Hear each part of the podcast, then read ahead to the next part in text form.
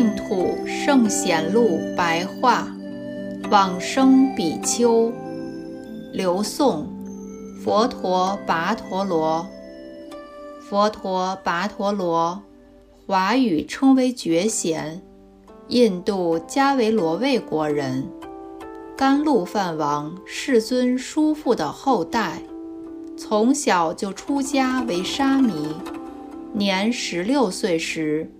已经广博学习了种种经典，深入通达禅法戒律。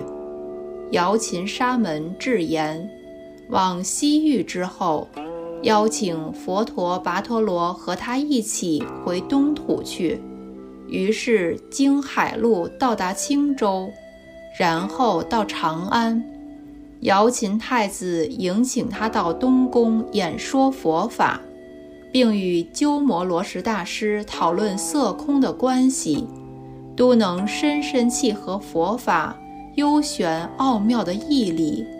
后来又到庐山，加入远公的莲社，翻译出《观佛三昧经》《波尼环经》以及《修行方便论》等，共计十五部。